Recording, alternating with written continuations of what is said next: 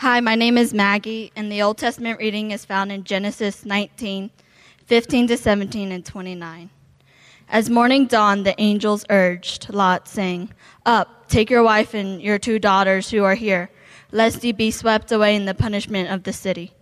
But he lingered. So the men seized him and his wife and his two, daughter, two daughters by the hand, and the Lord being merciful to him, and they brought him out and set him aside the city. And as they brought them out, one said, Escape for your life. Do not look back or stop anywhere in the valley. Escape to the hills, lest you be swept away. So it was that when God destroyed the cities of the valley, God remembered Abraham and sent Lot out of the midst of the overthrow when he overthrew the cities in which Lot had lived. The word of the Lord.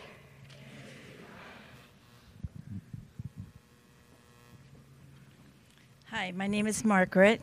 The New Testament reading is found in 2 Peter 2 4 through 9.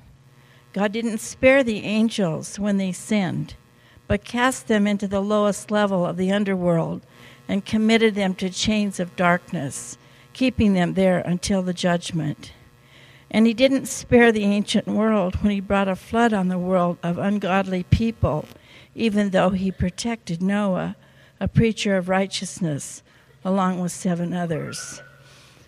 God condemned the cities of Sodom and Gomorrah to total destruction, reducing them to ashes as a warning to ungodly people. And he rescued righteous Lot, who was made miserable by the unrestrained immorality of unruly people.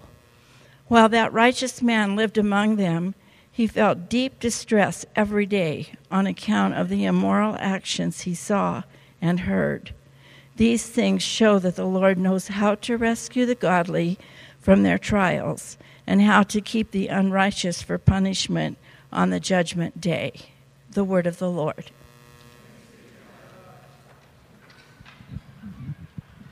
My name is Wayne. Thank you for standing for the gospel reading found in Luke chapter 17, 28 to 33.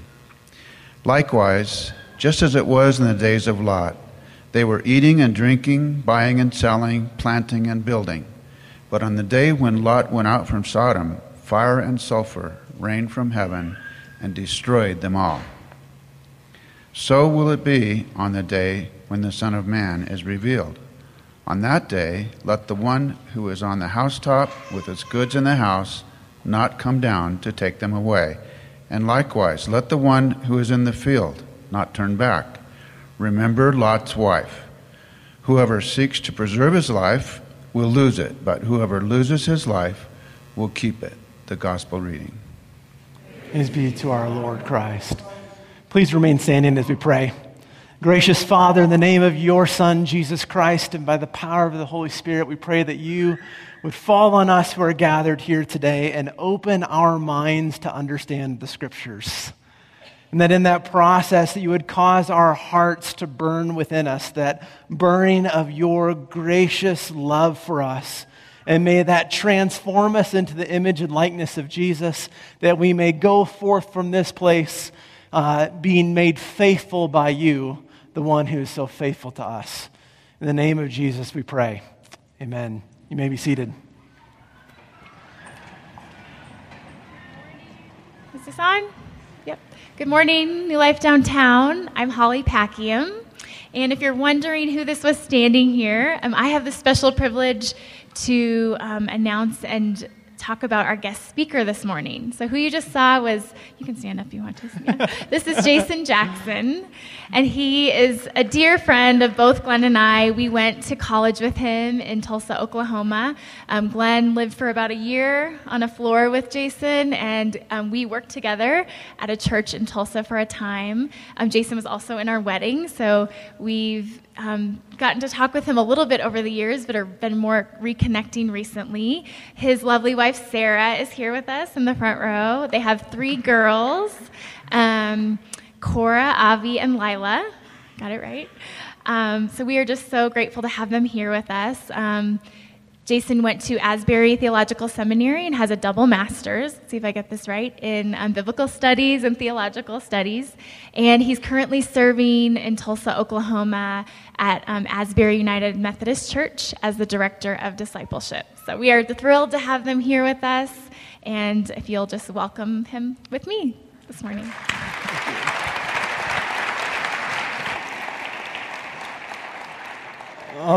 Thank you, Holly, and good morning, New Life Downtown. It is really, really, really good to be with you all this morning. I've been following the story of New Life and the story, particularly of New Life Downtown, uh, for several years on the blog and the website, and occasionally through podcast, and uh, hearing a lot about you and this community and what's hap- what God is doing in and through New Life. Uh, and so it is a real honor and privilege uh, to be here. And of course, it's always great to be back in Colorado as well uh, and being able to enjoy the sights of uh, the beautiful mountains, uh, quite a bit different than what we see in Tulsa, Oklahoma. Uh, so this is just a real privilege even to be here and wake up in the morning and see the mountains and enjoy the sort of richness of God's beautiful creation. the first time that my wife Sarah and I were in Colorado together was about 12 years ago. Uh, we've both been here at other times along the way, but 12 years ago, we were engaged at the time, and Sarah's family invited me to join them on their summer family vacation. And we stayed up in Bailey, Colorado at this place called Glen Isle. Has anybody ever been there before? It wouldn't surprise me if nobody had. uh, Sarah's dad very much was trying to recover the nostalgia of Branson in the 1980s when they would go on these family vacations together. And so he scoured the country looking for the most rustic place that he could find uh, for the whole family to go. And so, a la Clark Griswold, he loaded us all up and said, Hey, let's go to, to this turn of the century place uh, and enjoy our time together. Uh, so we, we got there, and Sarah's brother and I uh, shared the living room together where there were these two uh, couches with sofa sleepers in them. And uh, I have yet, I've, I've, really in my whole lifetime met one sofa sleeper that was comfortable. Uh, this wasn't it. But these sofa sleepers really were unique, though, because most sofa sleepers, as you know, they have that like lumbar support bar in the middle that sort of awkwardly lifts your hips above the rest of your body so that the, fl- the blood all sort of flows to your head. Uh, and it's just an interesting sleeping experience. These ones, on the other hand, had no support whatsoever. When you lay down in the bed, uh, you, your whole body just sort of sunk into them as the mattress encompassed you, uh, sort of like a hammock or a cocoon, somewhere in there. Uh, but believe it or not, sleeping in that bed wasn't as difficult as getting out, where you had to sort of like reach up on the sides and try to pull yourself out of the bed and then get an assist to get out of that space. But I really didn't have that much trouble sleeping there because I'm a really heavy sleeper. I can sleep just about anywhere and through just about anything, including the first year of a child's life. Uh, which was really, really just good and healthy for our marriage. Um, that the kids would cry all night and I wouldn't wake up at all. Uh, but there was this sense that I can s- just sleep. In fact, my roommates uh, after college, I developed this really bad habit of falling asleep on the couch. And so my roommates, including a guy named Marty Irwin, who used to be on staff here, some of you might know Marty, they would, they would gather around on the other side of the room and start chucking pillows at my head just to see if I'd wake up. And I found this was actually going on for weeks before I realized that they were doing it. This has become evening entertainment in our uh, apartment. I just, I wouldn't wake up. And one of the sort of interesting things that I don't know if it's related to being a heavy sleeper or not, but because of the way that I sleep, I rarely remember my dreams. I just don't have this sort of moment where I wake up in the morning and think about what I just was thinking about while I was sleeping. The major sort of exception to that is when I have recurring dreams, dreams that sort of happen over and over and over again, that suddenly I start to kind of remember those particular dreams. And I had one that I would always have during finals week, uh, particularly in seminary. So i had this dream that was finals week, and I was in this sort of pressure of trying to get the last papers done and the last uh, tests prepared for. And then all of a sudden, I would realize that I had registered for a course and never attended. Like, I just completely forgot about it. And so I would panic and I would take off running for the professor's office and sort of like the prodigal son, begin to like rehearse my plea for mercy. Um, just running there going, okay, what am I going to say? How am I going to explain this? What is going to happen? And all the while, like trying to find my inner Usain Bolt as if like getting there faster would make a difference. And it turns out I'm slow in my dreams as well. Like I just, I couldn't get there. And then all of a sudden, I would just stop and I would realize that there was no way I could make up a semester's worth of work in a week. And there was no way that this professor could grant me credit for work that I had never done. And even if they granted me some sort of an extension, I, I couldn't finish this. And I realized I had failed had failed this course. My GPA was now shot, and there was nothing that I could do to fix it. And I would then, at that moment, wake up. I didn't wake up when I was sleeping in the sofa hammock. I didn't wake up when my roommates were pelting me with pillows from across the room. I woke up when I'd forgotten something when I had forgotten something that was central to my sort of self understanding, the core of kind of my identity at that time. I had, I had forgotten, and it terrified me. And I woke up in this panic. And granted, there's a certain aspect of this that reveals that I've got some really inner perfectionist issues that I need to recover from. Uh, that is, this is one class. And who asks about your GPA after school? Nobody cares. Like it was not the end of things, but it felt that way. But there is that greater reality that there is this sense for us that forgetting is absolutely terrifying. We build our lives around our ability to remember. And even forgetting the smallest thing, like where we put our keys or where we parked our car or maybe something larger like our anniversary, can cause us to be, it can send us into this sort of frenzied panic. And for those of us that have either struggled with memory loss or have loved ones who do, you see this every day. And just how devastating not being able to remember can be. That the loss of memory can be destructive and debilitating. And even like taken to its extreme, the absence of memory and being able to do that can be life threatening. And there's a sense for us that our ability to remember is liberating. Our ability to remember is, in many ways, our deliverance kind of throughout the day. It's our saving grace in some capacity. Well, for those of you who are visiting or have been around for a while, this is the, either the eighth or ninth week in this extended series uh, here at New Life uh, on that we're entitling The Story of Us. It's really a, ser- a, sermon series through the life of Abraham in the book of Genesis. And uh, Pastor Glenn and Dr. Todd and Dr. Anthony have been walking us through these chapters and helping us to understand that this isn't just Abraham's story, but this is our story as well. Uh, this is the story we find ourselves in. This is the story that God's inviting us into because this really is a big part of God's story the, the story of how God is graciously restoring his creation and redeeming us as his people. And this particular week, we are in Genesis chapter 19, and we're picking up the story of Abraham's nephew Lot in the city of Sodom, which, of course, is the sermon that you always want to preach when you're the guest preacher uh, at a place. Glenn you know, asked me, he's like, hey, Jason, you're going to be in town. Will you preach? And I'm like, yeah, man, that would be awesome. And then he told me that it was Genesis chapter 19. I, I'm trying not to believe that was deceptive on his part in any capacity.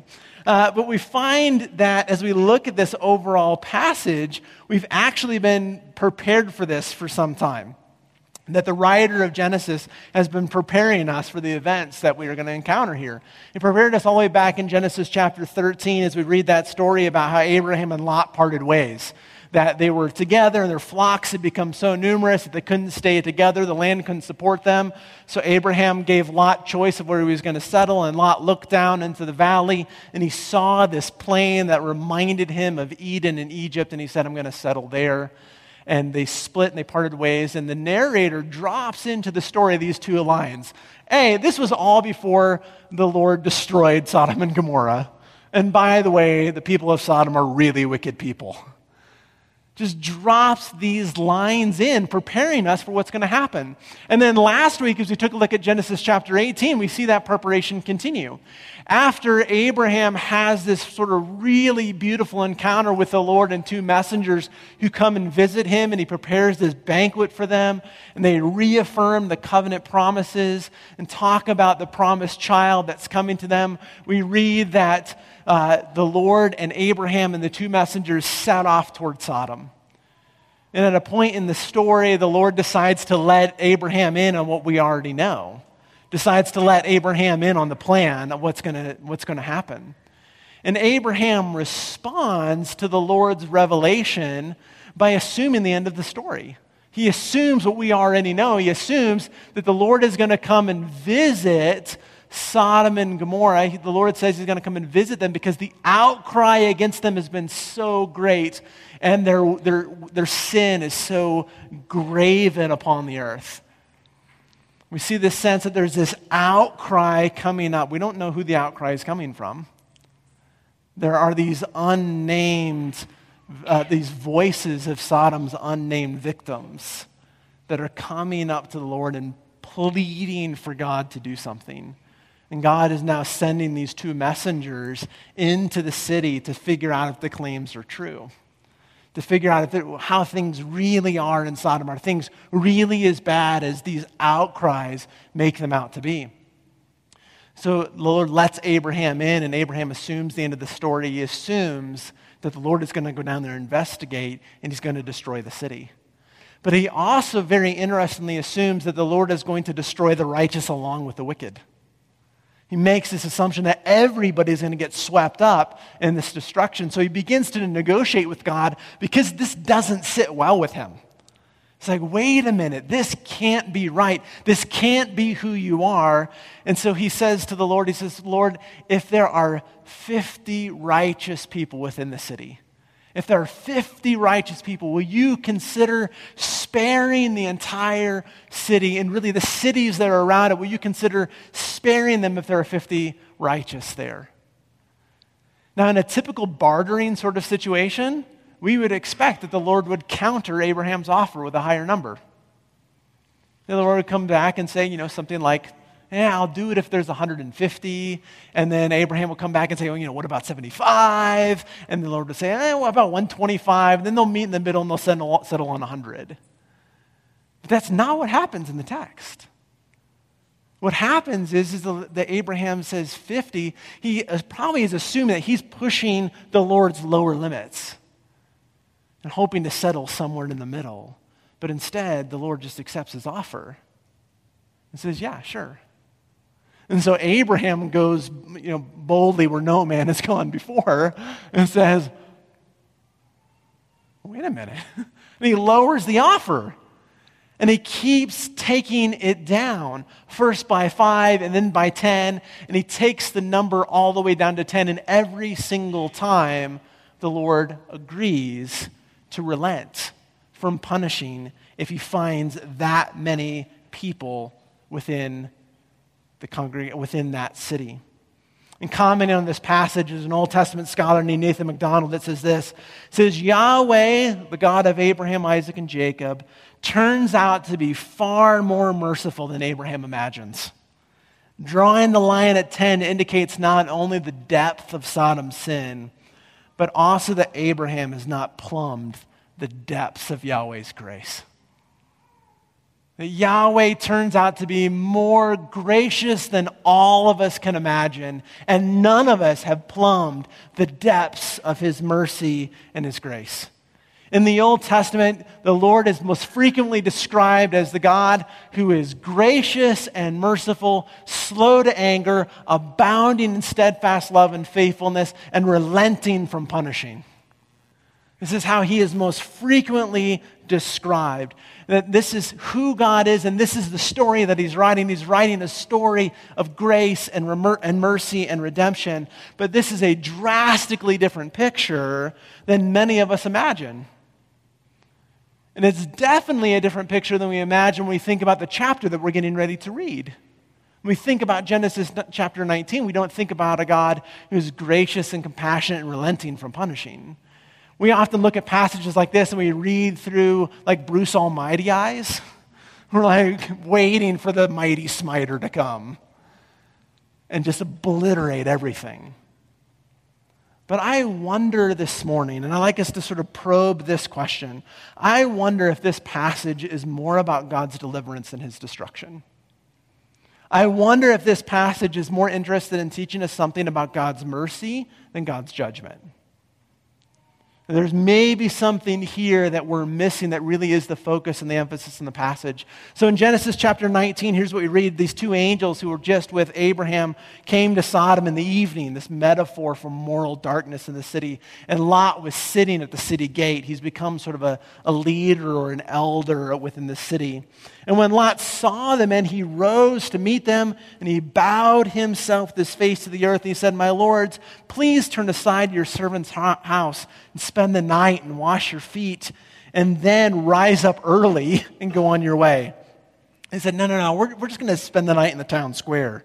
But he pressed them strongly. So they turned aside and they came to his house. And he made for them a feast uh, of baked unleavened bread and prepared a table for them, and they ate. His hospitality is really reminiscent of the hospitality that Abraham extended this same group in the previous chapter.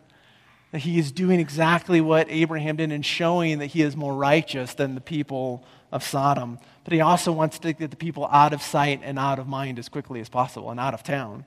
But before they lay down, the men of the city, the men of Sodom, both young and old, all the people to the last man surrounded the house. You notice that repetition? both young and old, all the people to the last one. There's no sign of Abraham's 10. There's just Lot. It's really clear that things really are that bad here. It says, They called to Lot and they said, Where are the men who came to you tonight? Bring them to us that we may know them. The Hebrew word know can be a euphemism for sex. It's exactly what's happening here. They are making sort of a violent sexual overture toward these people.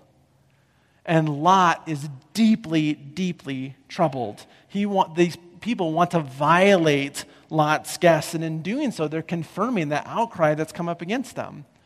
And they're particularly showing how, even in the ancient world, where there was this tendency, this really this kind of dominant culture to protect your guests, that they've even violated what general norms are for the time period.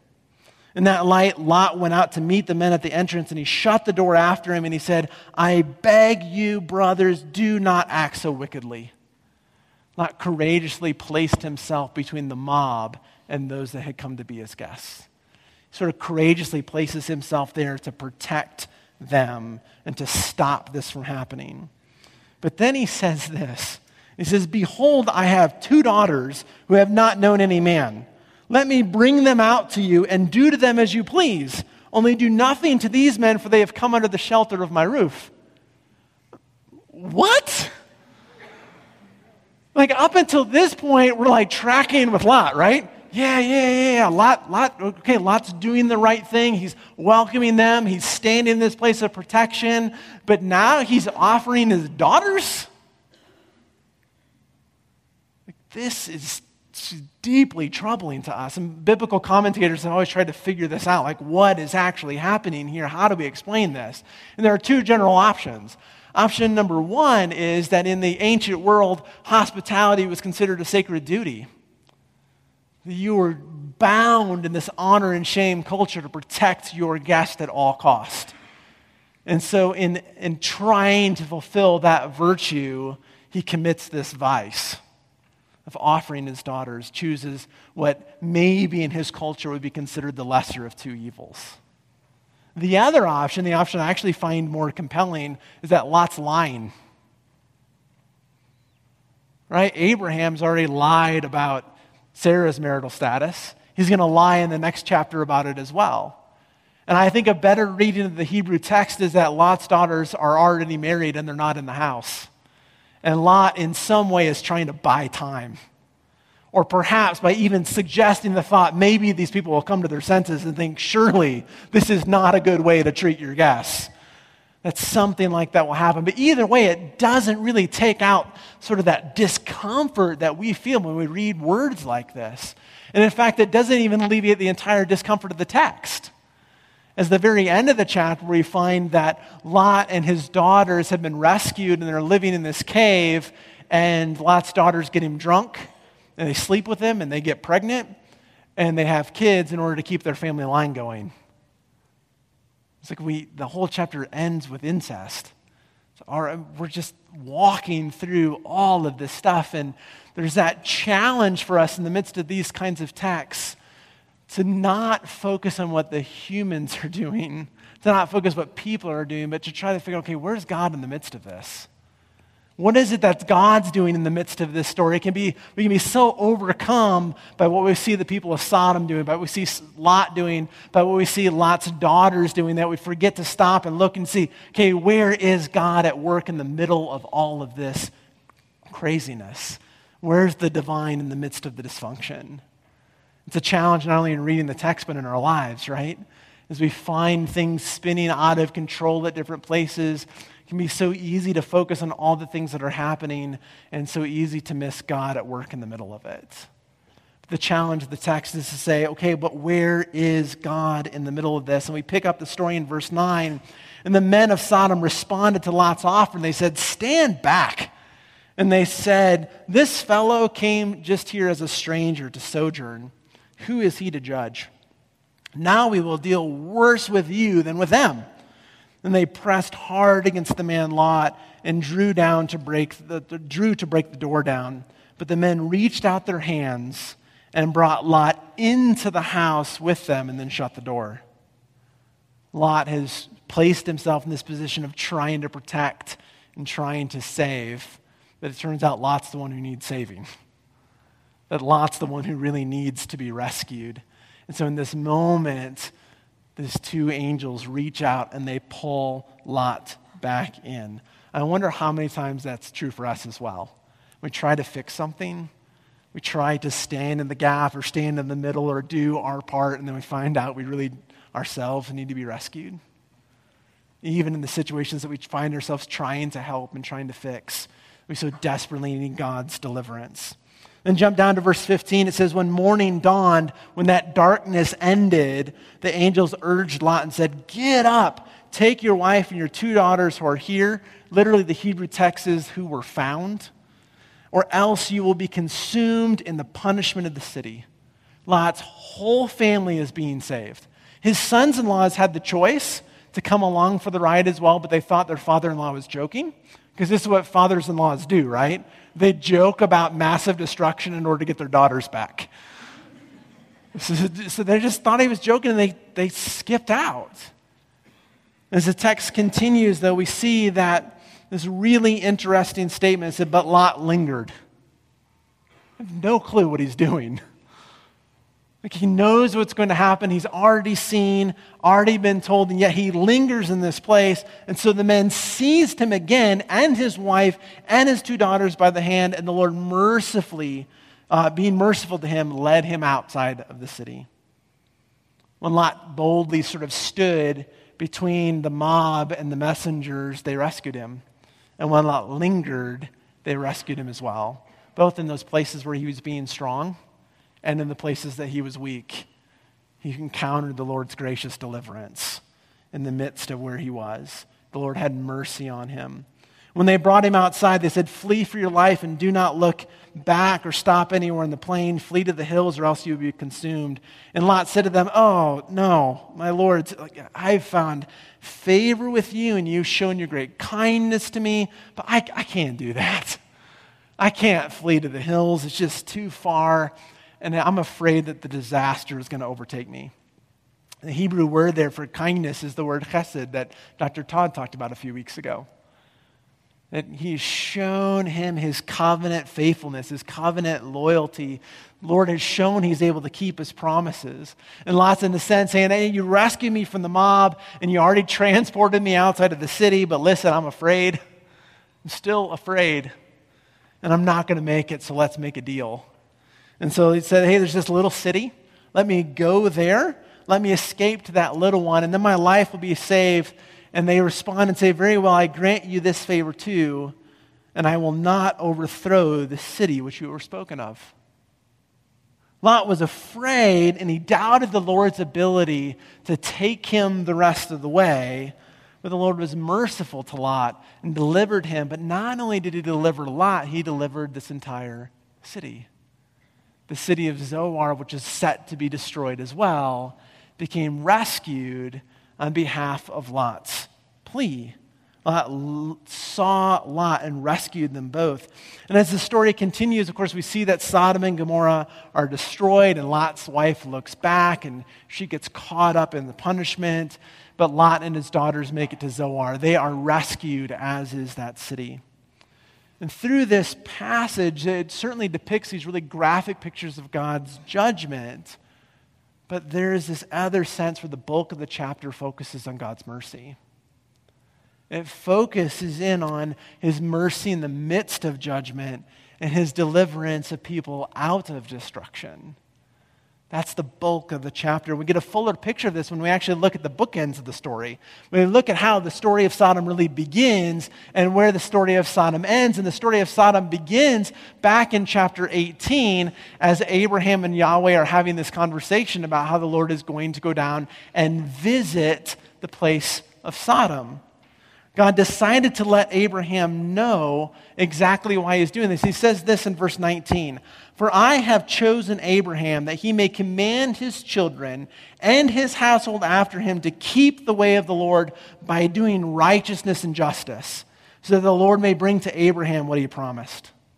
God decided to let Abraham in on what was going on because he commissioned Abraham to teach his children, the children who become the nation of Israel, the children who were to be a blessing to all of the other nations, to teach them that the way of the Lord is in doing righteousness and justice in enacting righteousness and justice in the world. And so Abraham was supposed to teach them how to do this, not just to be righteous and justice, but to actually do what is right and what is just. And so God decided to let Abraham in. It's in the doing of righteousness and justice that the Lord will fulfill his covenant.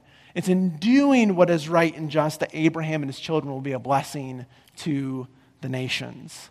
Elsewhere, this phrase, doing righteousness and justice, is, comp- is consistently uh, associated with God delivering the oppressed, God delivering the, the poor and the orphan and the widow and the marginalized and those who are victims, God rescuing them.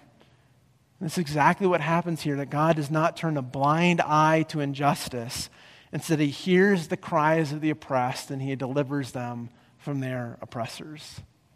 It's easy to miss in Genesis 19 that not only did the Lord deliver Lot, but he delivered Zoar. And not only did he deliver Zoar, but he delivered all of those unnamed victims whose voices were crying out and asking the Lord to do something on their behalf. We miss his deliverance. Yahweh's people should actually be the same kind of people that we should be the kind of people who aren't just right and just, but actually do that in the world, who hear the cry of the oppressed and partner with God to bring them deliverance. See, what Abraham, though, doesn't understand at this point in the, in the narrative, and what we struggle to understand ourselves, is that when God does righteousness and justice, he does so with mercy. That when God does what is right and just, he does so with mercy. He extends mercy without ignoring injustice. He extends mercy without ignoring injustice. God was willing, I would say, even wanting to spare all of the cities if there were just 10 righteous people.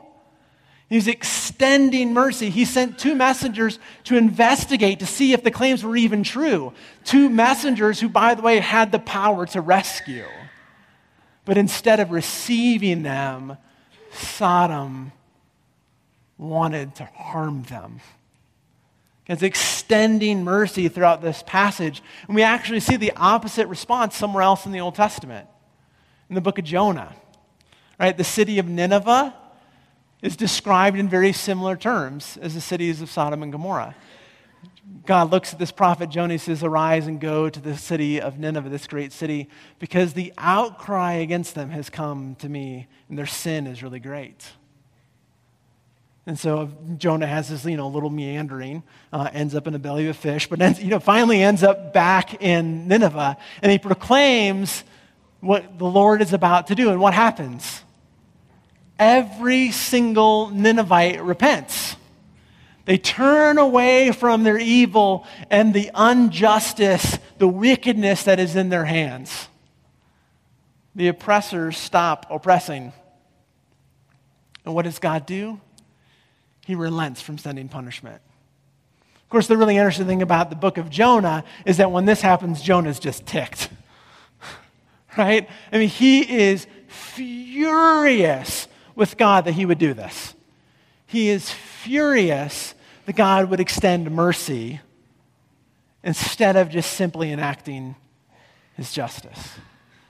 In a sense, justice has been achieved because those who are oppressing have repented, and God extends mercy to them. And Jonah just throws this tantrum. It's like he throws himself on the floor of King Super and starts kicking his arms and his legs and flailing about and just angry. And this never happens to any of us. Um, you know, it doesn't happen in our family because we don't have King Super in Oklahoma. So our kids choose Chick fil A in church for, for their tantrums. I choose my bedroom for my tantrums, you know, where no one else can see uh, as they cry out to God and, and, and upset about one thing or another. But see, Nineveh was the major city in the Assyrian Empire, in this city of this empire who was Israel's arch enemies. And Jonah is really upset that the God of Israel would extend mercy to Israel's enemies. See, Jonah wants justice without mercy. That's what Jonah's crying out for. It's what he longs for is to see justice without mercy, but God always offers both. He extends mercy without ignoring injustice because we need both. We are both oppressor and oppressed. We have both done evil and had evil done to us. It's never as simple as just as what it seems to be sometimes on the surface. And if you're not certain of that, just come and spend some time with our daughters and try to figure out who started any fight. Right? There's always this mixed story of who's at fault in the middle of these things. It's so easy for us to point fingers and to blame to talk about who started it. We've been doing it since Eden, right? The Lord said, Hey, who told you? Well, the woman and the snake, and we just point fingers and blame. But we need both justice and mercy. The other side, the other bookend of the story, is this really kind of strange passage, passage in Genesis 19 29. It says, So it was when God destroyed the cities of the valley, God remembered Abraham and sent Lot out of the midst of the overflow when he overthrew the cities in which Lot had lived. When God destroyed the cities, God remembered Abraham? Like, why not God remembered Lot? Why does it God remembered Abraham? Interesting, this phrase, God remembered, occurs three other times in the Old Testament. The first time it occurs is in Genesis chapter 8. It says God remembered Noah and pushed back the flood.